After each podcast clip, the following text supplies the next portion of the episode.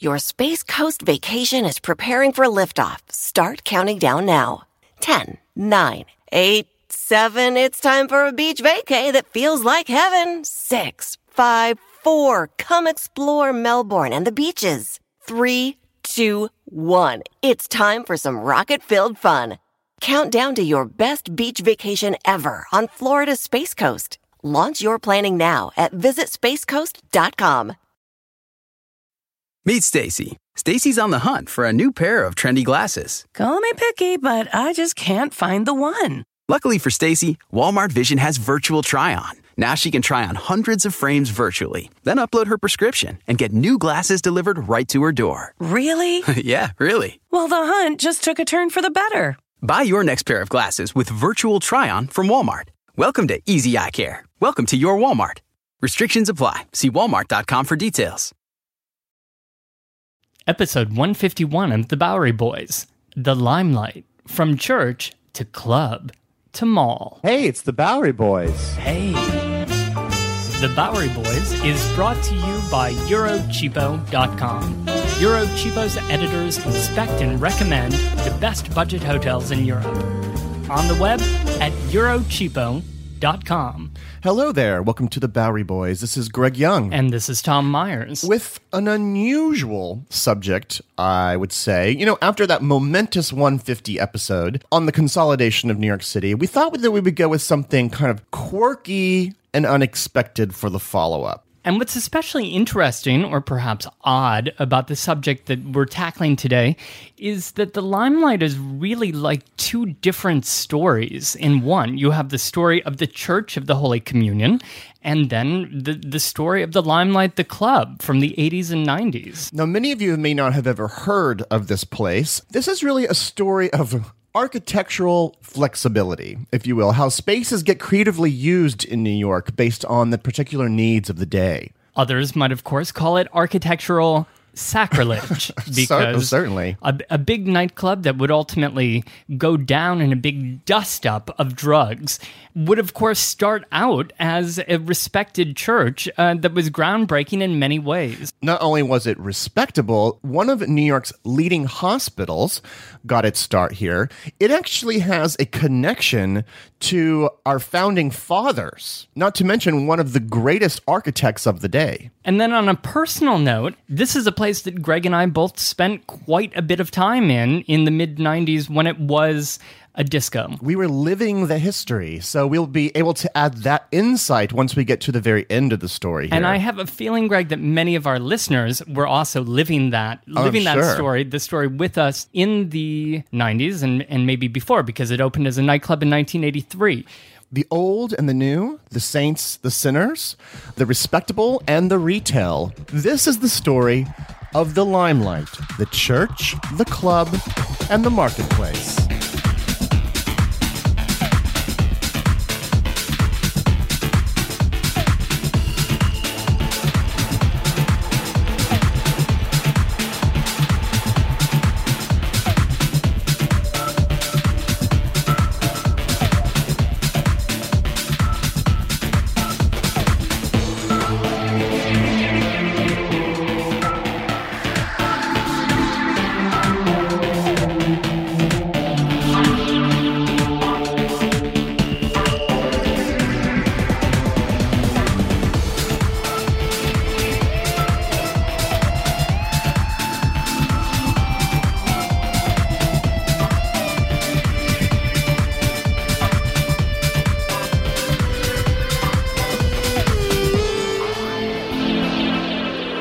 Spending some time in contemporary days, but we begin our show in the 1840s here, Tom. Why don't you set us up, situate us uh, where we're at, what the city is like at that time? Right.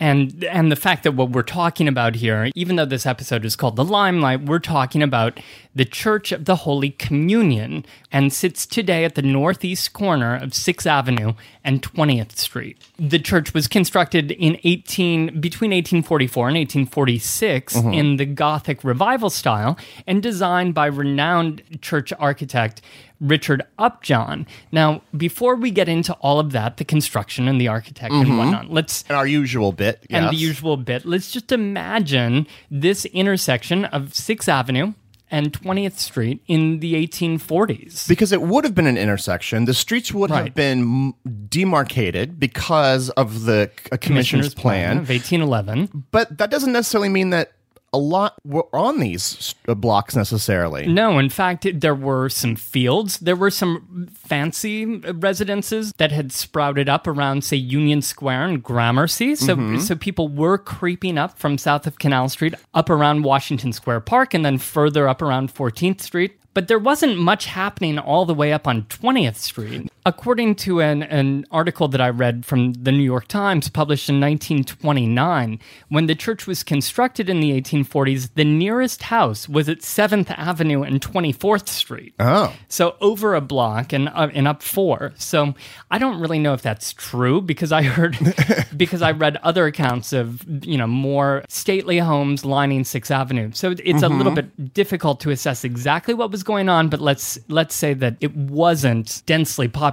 Now, the story of the church gets underway with the introduction of William Muhlenberg, who was the church's founder and very much involved in its design and its construction.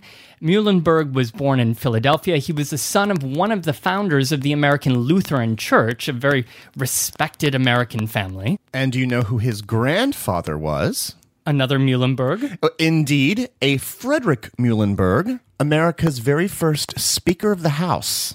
Really? Um, he served as a representative of Pennsylvania, but actually in 1774, Grandpa Muhlenberg actually had a church in New York, which they called the Old Swamp Church, which was further down in Manhattan. So there was precedent, even in his own family, of starting congregations here in Manhattan. So clearly, the Muhlenberg name was a very respected name in politics and religion. Right. Our Muhlenberg, today's Muhlenberg. Right, William. W- William would go on to found and direct the St. Paul's College in Flushing, Long Island from 1828 until the 1840s. And he put forth a new philosophy of education that really centered around religion and character building. Holistic education. Not the education of King's College, Columbia. Th- This wasn't the, the literary first education. This was about mm-hmm. building the character of the boys. Now, William Muhlenberg had a sister, Anna, who was married to a man named John Rogers. He, he was also a big proponent of this philosophy and of the socially progressive ideals uh, that Muhlenberg espoused. When Rogers died, his widow, Muhlenberg's sister, put up the money that was needed to construct a church in her late husband's honor. That, of course, would become the Church of the Holy Communion. So they went around looking for the land and they bought the land on 6th Avenue and 20th Street and hired Richard Upjohn, the renowned English born architect, to design the church. Now, Upjohn we, is no stranger to the Bowery Boys oh, podcast. Oh no, and no stranger to any church in in New York. It seems at this time. and or churches across the country built about that time because so many of them copied Upjohn's designs, the the Gothic revival style that he was that he was pushing at this time. He literally wrote the book on how to build these small churches. He actually did write a book in the 1850s of the, his basic styles that then, you know, was distributed throughout America. And so there's hundreds of churches in this sort of Upjohnish style. Upjohnish, I love that. Well, Upjohn moved to New York in 1839 and soon got to work on small projects down at Trinity Church. And it was while he was working on Trinity and actually on redesigning uh, what would become the new Trinity Church that we talked about in another podcast. It was at the same time that he was hired to work on plans for the Church of the Holy Communion. And the new Trinity Church that Upjohn was designing would be completed in 1846, the same year as the Church of the Holy Communion. So he was the leading name in church design in America. And it's clear because there's so much evidence of his influence in the city today with all of these major churches, you know, below 23rd Street. Right. The cornerstone was laid here on July 25th, 1844, and the construction would continue uh, wrapping up and consecrated on December 13th, 1846. When you look at this church today, and we're fortunate to still have the church and, and so many of his churches still with us. The church is constructed of brownstone blocks, which seem to be sort of laid at random patterns. You know, there's this, there's a kind of quaint uh, randomness about the lines of the blocks that, well, and it's it's obviously very planned out, but it's intended to give uh, the impression of it being an old, even medieval structure. You know, that has weathered uh, weathered the centuries. It, it looks like an old English countryside church. And this is an original idea, and it is this revival style that made the church such an important feat of, of architecture, made it so widely copied, and would lead to its designation as a national landmark. It seemed to add some importance and gravity to the building itself because it seemed to be much older than it actually was. Right. Did you know, Greg, that it's notable for being the first asymmetrical Gothic revival edifice in the United States? Now, I read that in a book and I was like, well, so what's so so what?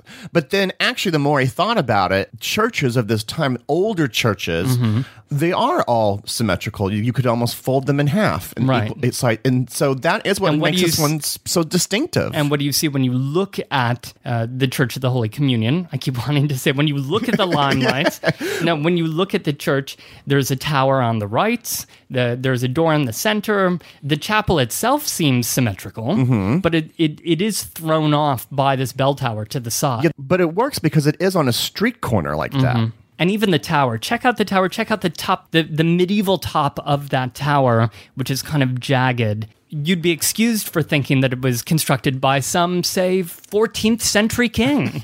It- he would continue to construct. He would add a parish house and a rectory to the east of it on 20th Street in 1850, and then a sister's house to the north of it in 1853. Oh yeah, I will get to those sisters here in a second.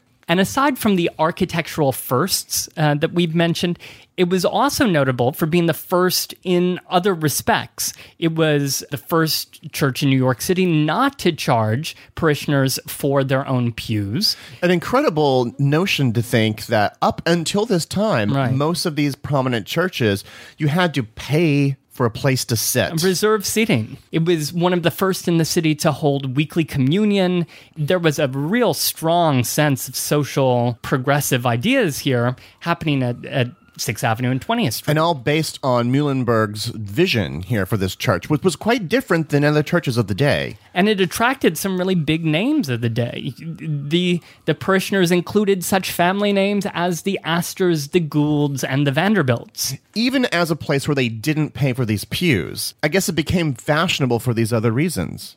Well, and as the area became more fashionable, this was perhaps their neighborhood church. A man who was the rector for about 50 years, I don't know if you're going to get into him, Dr. Henry Mottitz. Mm, no. Well, he recalled he spent his whole life going to the church as a child and then then becoming the rector uh, for about 50 years. He recalled a story when he was a child sitting in a pew in the very back. Church was full and there was a commotion toward the front of the church.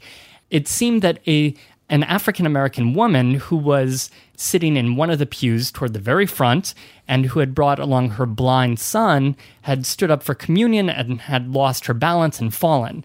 And to her side raced three individuals from the church to help her up a man, a woman, and a child. It was, in fact, turned out to be John Jacob Astor, his wife, and their son, William Waldorf Astor. Wow. So, so you see, even through this anecdote, which I read in that same Times article, I think it's true. It sounds very glowing of the Astors, of course. and and it paints a it paints a picture of this church as being a place of social integration, way ahead of its time. Mm-hmm. Now, speaking of being ahead of its time, let me now bring us to the nunnery. Now, four years after the completion of the church, Muhlenberg added the Sisters' House, which is the building to the north Right of the main be- structure. between it and the diner. yes, it would basically be where you would enter later during the 1990s. This is where you would enter the, the club. I always take a little pause. There's always a mild shock when I hear about, you know, a convent in New mm-hmm. York. But in fact, there were many, especially in 19th century New York City. Still some today. There- exactly. Of course. In 1850, the Sisters' House was built. This was New York's very first convent to Anglican nuns, the Sisterhood of the Holy Communion. What's interesting about how he f- how he formed this, that given the widespread anti-Catholic fervor of the mm-hmm. day, Muhlenberg actually went out of his way to publish something that spelled out the ways that his sisterhood would not be like the ones that answered in Rome, not like the Catholic ones. Quote, let this be understood. And any fears or jealousy of women power in the church, which in fact would be a priestly power, will have no place. The hmm. dread of convents, abbesses, lady superiors, and everything of that sort will vanish. So essentially, he kind of wrote off people's fears of this while setting up something that was sort of similar in structure. So these nuns are not to be feared. Well, wait, can we call them nuns? Are Most are of the contemporary literature of the day, I think we would refer to, the, to them generally today as nuns and this as a convent, but in fact, most of the literature that I read just refers to them as sisters. Sisters. So I think it's, we'll use the word sister as sisterhood because I feel like that's more appropriate. and who were these first sisters? Well, the very first, the leading sister, was this fascinating woman named Anne Ayres, a British woman who had come to America in 1836 specifically to tutor the children of rich families, mm-hmm. Of which there were many. of which there were many at this time. And at one point, she tutored the niece of Muhlenberg, became a close friend of his, and later, as I'll I'll explain, a biographer of Muhlenberg. In 1845, he consecrated her as the very first sister of the Holy Communion. So it was before the sister's house was built. So she had a say in the construction as well and how this was going to be organized. She gathered several women who lived in this house uh, under a sort of a loose confederacy of sisters. It was a little bit looser. They had contracts, three years contracts. This wasn't a lifelong service, but they were not to marry, and they had to adhere to every word of Miss Ayres and call her the first sister. So just keep that in mind. Just an incredible setup here on 20th Street and 6th Avenue. And, but one thing that Anne was particularly interested in is helping him with another dream of his, which is the development of a church hospital. You know, this now the 1850s, a decade of huge population growth, of course. At this time, there were only a few early proper hospitals, uh, including the New York Hospital, which is today's New York Presbyterian, was opened at this time, as was, of course, Bellevue Hospital. And you said 1850s, so of course the city is really moving on up around the church right now. So we're so this far-flung location is suddenly in the middle of all the action. So in 1853, Anne and William they rented a building and constructed a small infirmary here. In 1858, if you if you take his biography at its word, they were walking around and he fell in love with the corner of Fifth Avenue and 54th Street, and it was there that they built the very first St. Luke's Hospital, a very beautiful, handsome structure. Actually, the very first hospital was, and it also had a Gothic revival mm-hmm. style to it, and may have even reflected in color the the Church of the Holy Communion downtown. Today, that is the University Club building, which is across the street from the Gap. Now, later, by the way, in 1896, it would move up to its present location at 114th Street, which is right next to the Church of St. John the Divine. So you mentioned uh, a boys' school. And Mm-hmm. so, so we have students, we have boys attending school here at the church or in one of the Yes, buildings uh-huh. adjacent to it. Right. In fact, not only were there a lot of children here who uh, were receiving instruction, they also formed what is believed to be New York's very first boys' choir, plucked from the finest, most moral boys that you know were at the church. According to Anne's own writing, quote. Irreligious boys, no matter what their other qualifications, could not be in the chapel choir. And wrongdoing, according to its degree, was followed by suspension from the choir. So you may be getting a sense that Anne might be a little She bit of a whip. Um, we would say she was a very sassy sister, perhaps. Well, I suppose that beats a twisted sister. Others might call her a little twisted. Another sister at the church actually wrote that she was, quote, erratic and autocratic. She was seen as being rather domineering. In 1863, in fact, a group of sisters split with the church. Like, I mean, I, I'm not exactly sure how many were there at this time, but at least a good number left the church and formed another faction. Really? And then, you know, th- Part of another church. part of another church. Over the years, many sisters would leave, and eventually, the Sisterhood of the Holy Communion would completely dissolve. In 1876, Anne became the sister superintendent of St. Luke's. Say that five times fast, and handled all the affairs for Muhlenberg. They were quite close at this time. Now, in the following year, 1877, he died, and she put pen to paper and wrote a glowing biography. Tom, I was up all night reading this. It was incredible. It said as much about her as it did about him. And where and where can we get this? Well, you it's uh, it's in the public domain. You can actually go to Google Books and just type Anne Ayres and Muhlenberg, and po- it'll pop up. It's fascinating.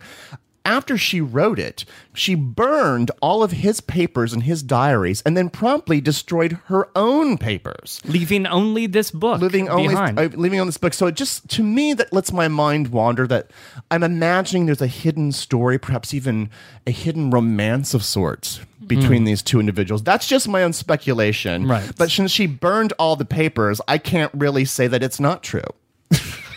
yeah. and we turn to speculative history. no, no, no. right sorry, there. but they are buried together in Kings Park, New York, in the North Shore of Long Island. So they are eternally together.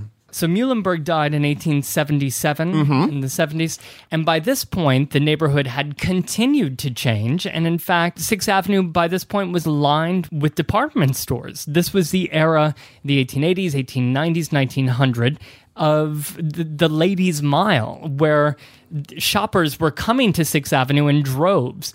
And so many of these buildings are still with us today. In fact, around the church, you can see right across the street and the couple blocks south of the street, you see the buildings that today house TJ Maxx, Bed Bath and Beyond, the Container Store. my favorite of all the buildings um, up and down Sixth Avenue is uh, the, the Bed Bath and Beyond store. But in fact, when it was originally opened, it was the Siegel Cooper department store. It was the largest store in the world, and it was just two blocks from the Church of the Holy Communion. So all of a sudden, it was there were no fields, open fields anymore. Right. Or no elite country residences. These were gone. They had moved over to Fifth Avenue and were moving uptown. This was mi- the middle class shopping zone, home to giant department stores and one very well positioned church.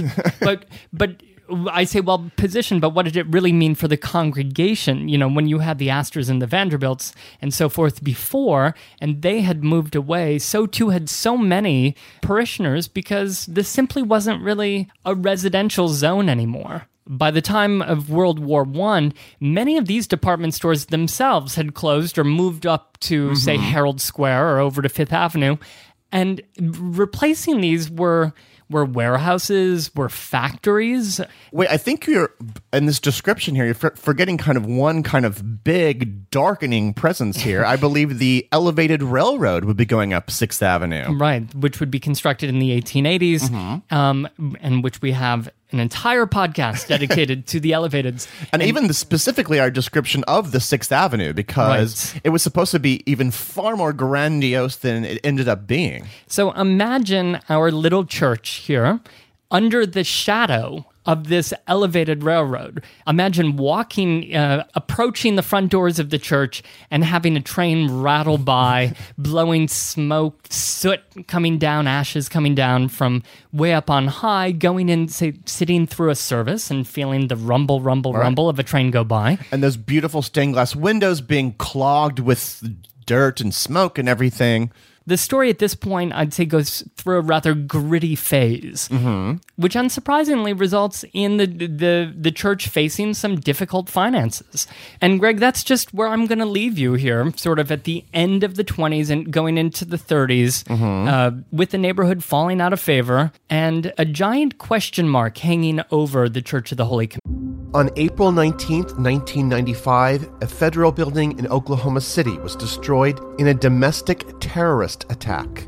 Just days after the bombing, America discovered the perpetrator was right wing extremist Timothy McVeigh, whose mindset and values are still very present today.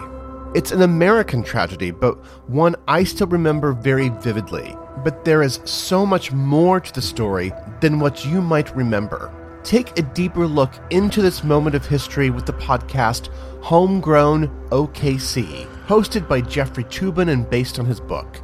The Homegrown OKC podcast is about better understanding the political environment in our country today. In particular, I found fascinating all the original archival footage used in the show, sounds which brought me back to that time, but with a richer understanding of events. These episodes were thrilling to listen to. That's Homegrown OKC. To listen, search for Homegrown OKC in your podcast app. That's Homegrown OKC. In the decades before the Civil War, slavery's grip on America tightened. But soon, a diverse group of abolitionists, both black and white, began to construct a clandestine path to freedom for the enslaved. Hosted by Lindsay Graham, Wondery's podcast, American History Tellers, takes you to the events, times, and people that shaped America and Americans, our values, our struggles, and our dreams. In the latest series, American History Tellers explores the Underground Railroad, a covert network of secret routes and safe houses operated by men and women committed to helping enslaved people escape bondage in the South. Fugitive slaves and anyone helping them face terrible violence and even death if caught.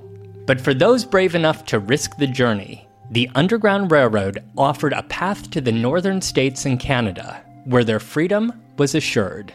Follow American History Tellers on the Wondery app or wherever you get your podcasts.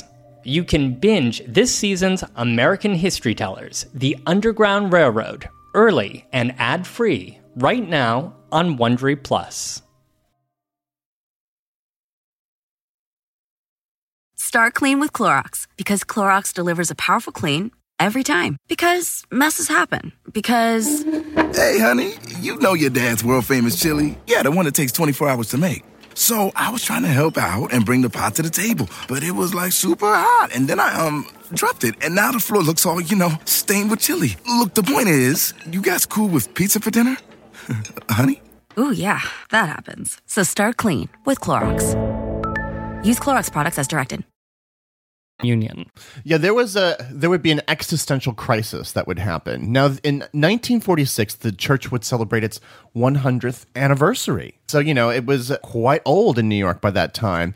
Just two decades later, it would be declared a New York City landmark. This was just a year after the Landmark Preservation Commission was even created in the first place. And and which year was this? That was 1966 is when he got the landmark distinction. You know, the Penn Station had right up the street had just just been knocked had just been knocked down. So this was one of the buildings that was saved by the city because of that sacrifice. Through it all, Holy Communion still a congregation, still people who go here regularly. This is their neighborhood church, or this is just something where their family's gone. But it's the congregation's greatly dwindling because, of course, the neighborhood is dwindling in prominence. Eventually, the congregation here would merge with two other congregations at churches that were actually older than the Church of the Holy Communion. So today, all three of those congregations are known, it's, and it's a still active congregation, the congregation of Calvary St. George's Parish. And that's Calvary Church over on Park Avenue and 21st Street, uh-huh. which sort of resembles the Church of the Holy does a little bit, right?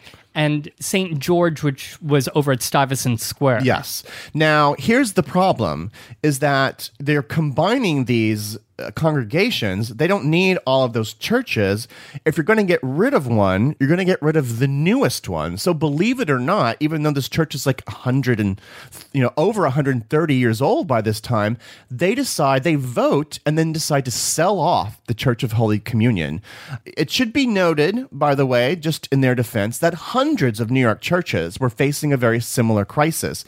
In 1979, the New York Times declared that as many as half of New York's 2,000 1,450 churches and synagogues were faced with possible closure due to changes in their neighborhoods. That's a huge shift of uh, of buildings, you know, having to become other types of things. And so the Episcopal Church is looking to sell off this this particular church and it's designated a landmark. So whoever buys it has to continue supporting the structure. Right. It's difficult because, of course, many other churches were just simply demolished during this period mm. because they didn't have a designation. Yeah, I mean, another thing that was going on is the the kinds of religions that were more becoming popular at this time. A lot of more Baptist communities were moving in, and they didn't move into these types of buildings. They had they either built their own or they had other kinds of Simpler buildings, structures. simpler, very much so. The Church of the Holy Communion was then deconsecrated. Um, there's actually a ritual that the church goes through to decommission a building um, from religious use. Now, the building was sold to a literary commune for a very short time called the Lindisfarne. Association. A half dozen artists and writers actually lived here. I I tried to get some sort of clarification of what their what their thing It was. sounded fabulous. Yeah, uh, quote, an alternative way for the humanities to develop in a scientific and technical civilization. They, an association of scientists, artists, scholars, and contemplatives devoted to the study and realization of a new planetary culture. Mm-hmm. It's a very new agey, but Yeah. but still academic and spiritual. they ended up moving away and couldn't afford this building anymore. So the building was sold again for a half million dollars to a place called the Odyssey House. Um, no, Which that- also sounds like a new age. and sounds like and sounds like a dance club. but in fact, the Odyssey was a drug rehabilitation center. Um, so it's where you go after the drug. Yeah, soon- uh, where you go after the dance. Yet another soon to be considered ironic tenant of the church of the Church of the Holy Communion. The Odyssey Rehabilitation Center was here for only a couple more years, and then they ended up selling it in 1982. So for a very short period of time, the halls of the Holy Communion remained empty. And we should add that in 1980, the building was was also added to the National Register of Historic Places. So there was not just this local landmark status granted to it, but a national one as well. just underscoring its importance to American religious history and to architectural history.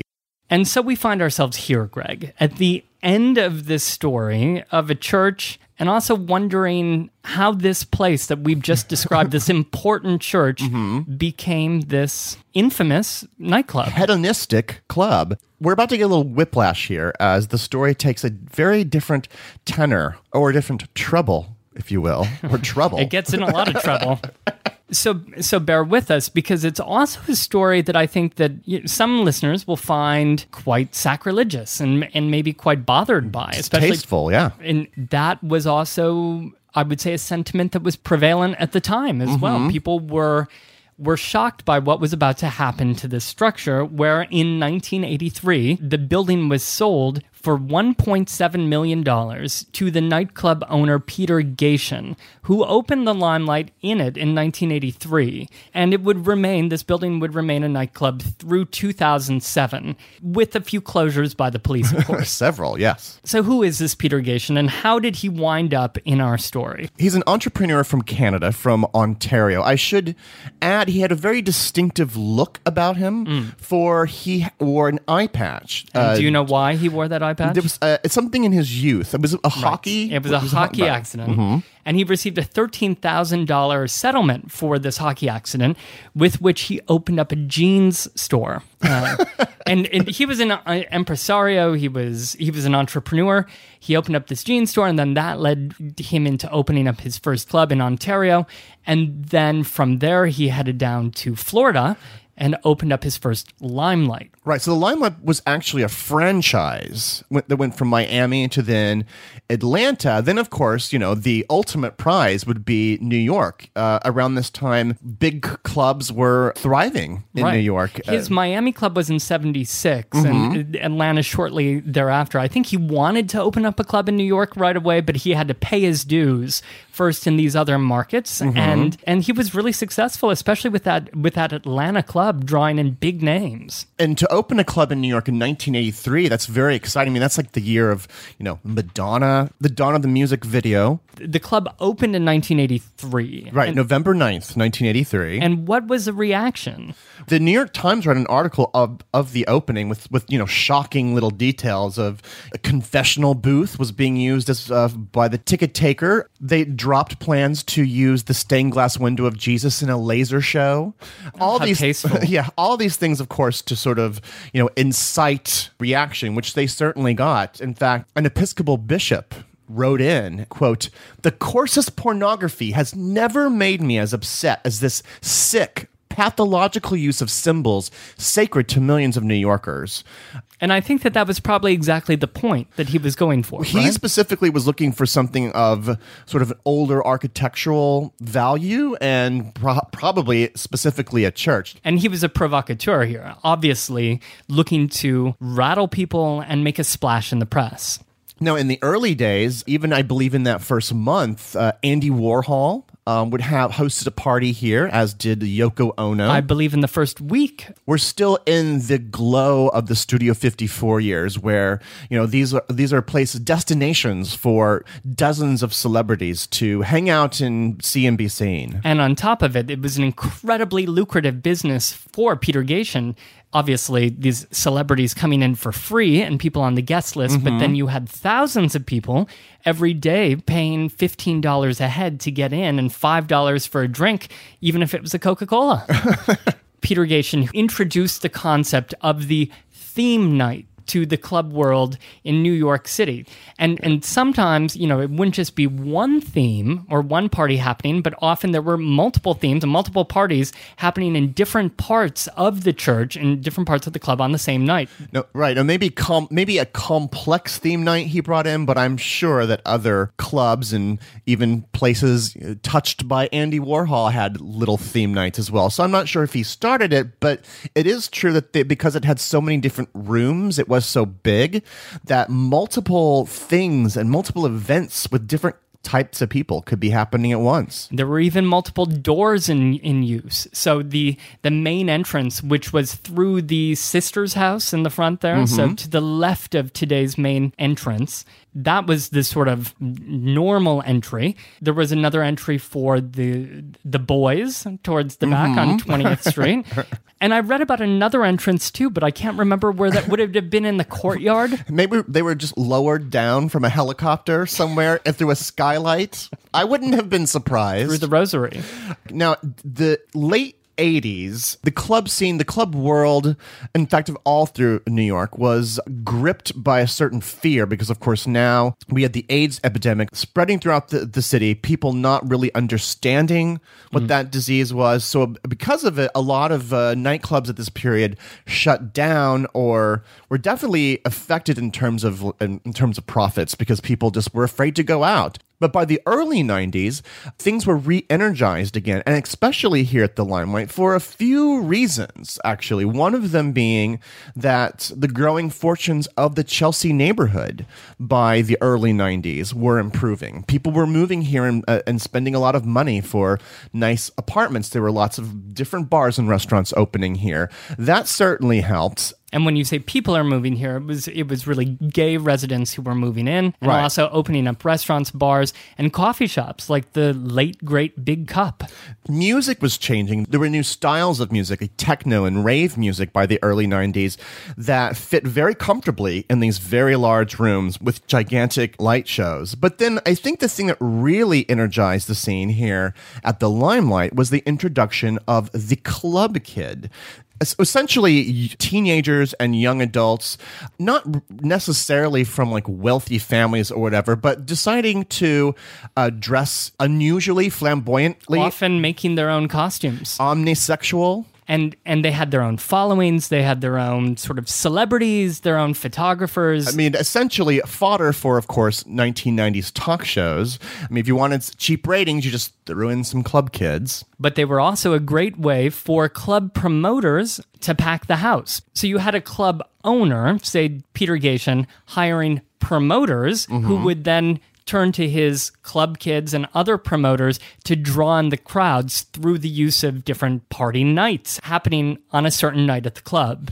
It was also the idea of creating their own celebrities, if you will, because these club kids then became sort of local celebrities. So on nights where you didn't have like Jennifer Lopez stopping at your club, you didn't need to because you had all these different club kids and drag queens of a certain renown in this scene. Can we just pull back for one second? Because I'm sure that there's still some listeners who didn't know that they were getting themselves into this. we really because we were just talking about the sisterhood um, and and Upjohn.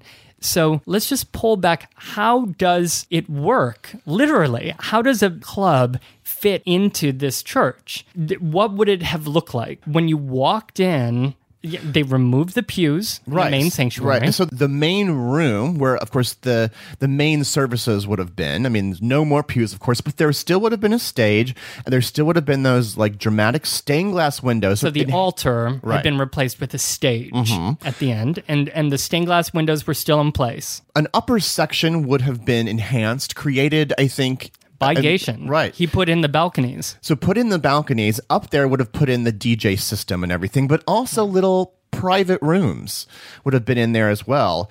Additionally, other rooms that had been in the church already were then used for smaller parties, different parties. Notably, the chapel then became its own room. Like people sometimes would just go to the chapel and forego the other room entirely.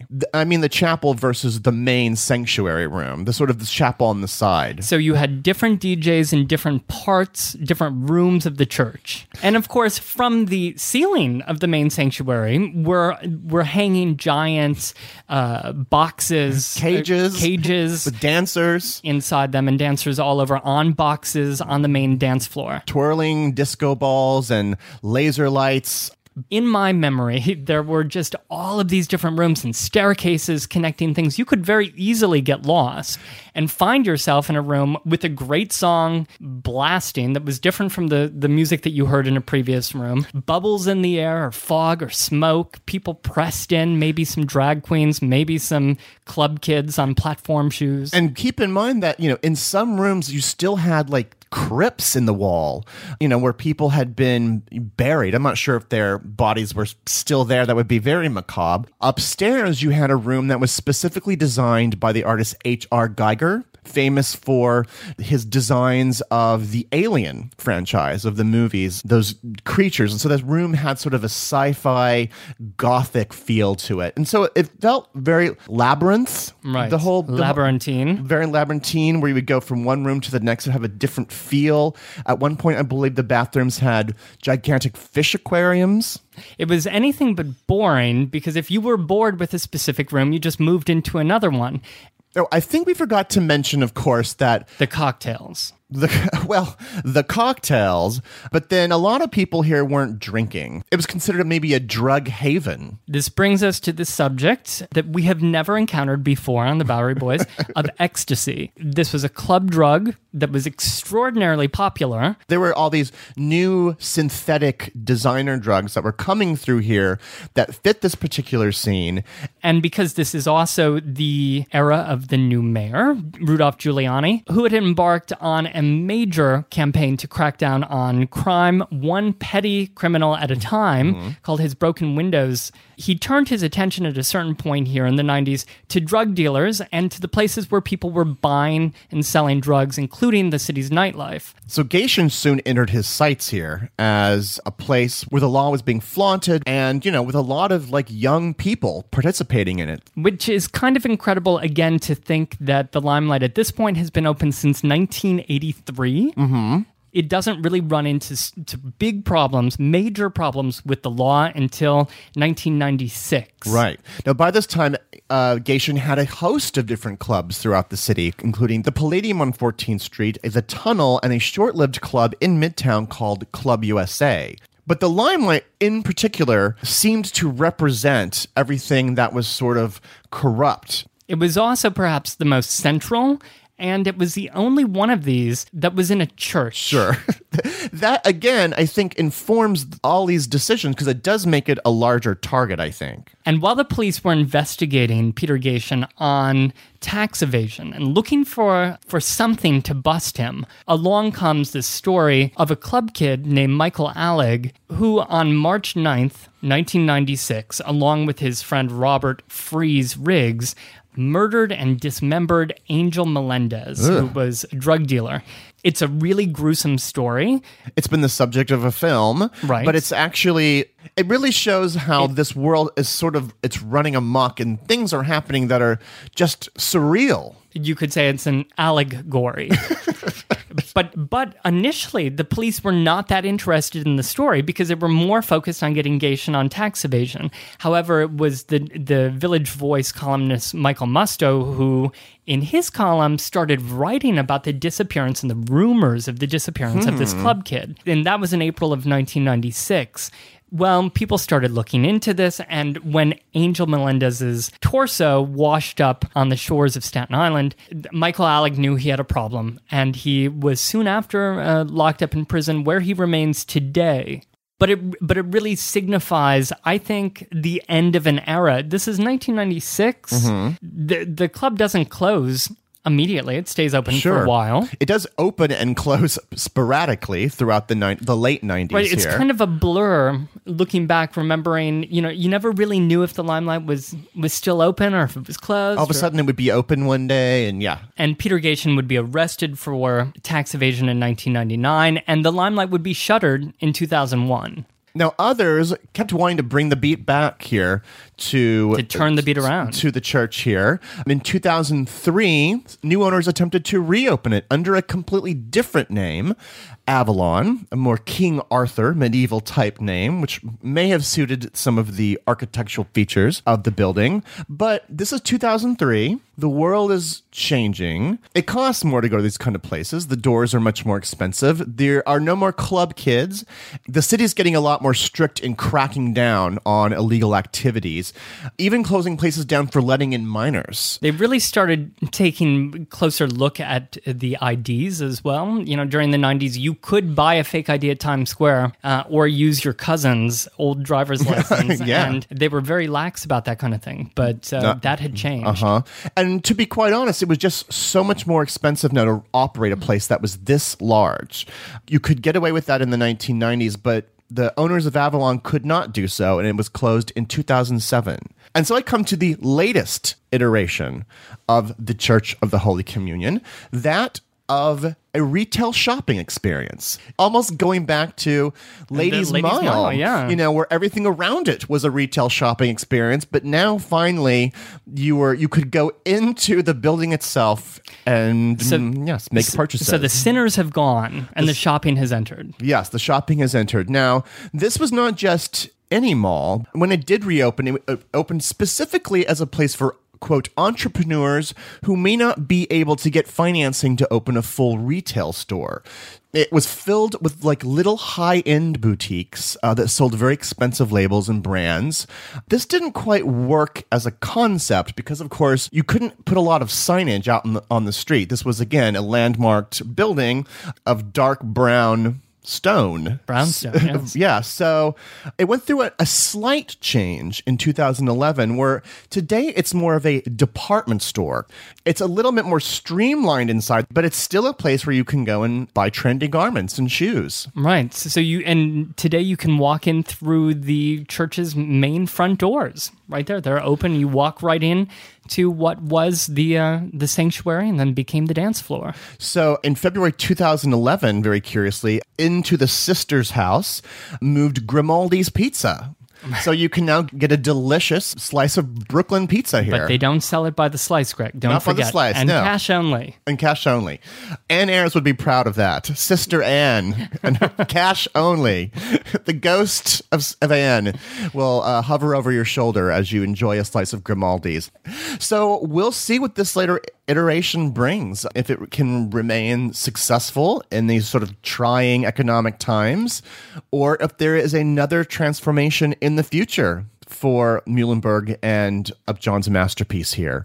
Time will tell. In the meantime, it's at least worth waltzing in and checking out the old stained glass windows, which are sort of behind some mannequins and Tommy Hilfiger shirts. You may have to buy a handbag or something while you're there, but um, it's, a, it's a very beautiful place to check out. So that is our story of the Church of the Holy Communion slash Limelight. Check out the blog, BoweryBoysPodcast.com, for other information on this show and for all, lots of different posts on New York City history, of course. Uh, you can also check us out on Facebook and join our community of listeners there. So thanks for joining us on our walk through the limelight For this admittedly strange and disjointed show of uh, and debauched. and uh, and devout, devout and debauched. Thank you very much for listening. Have a great New York week, whether you live here or not. See you real soon.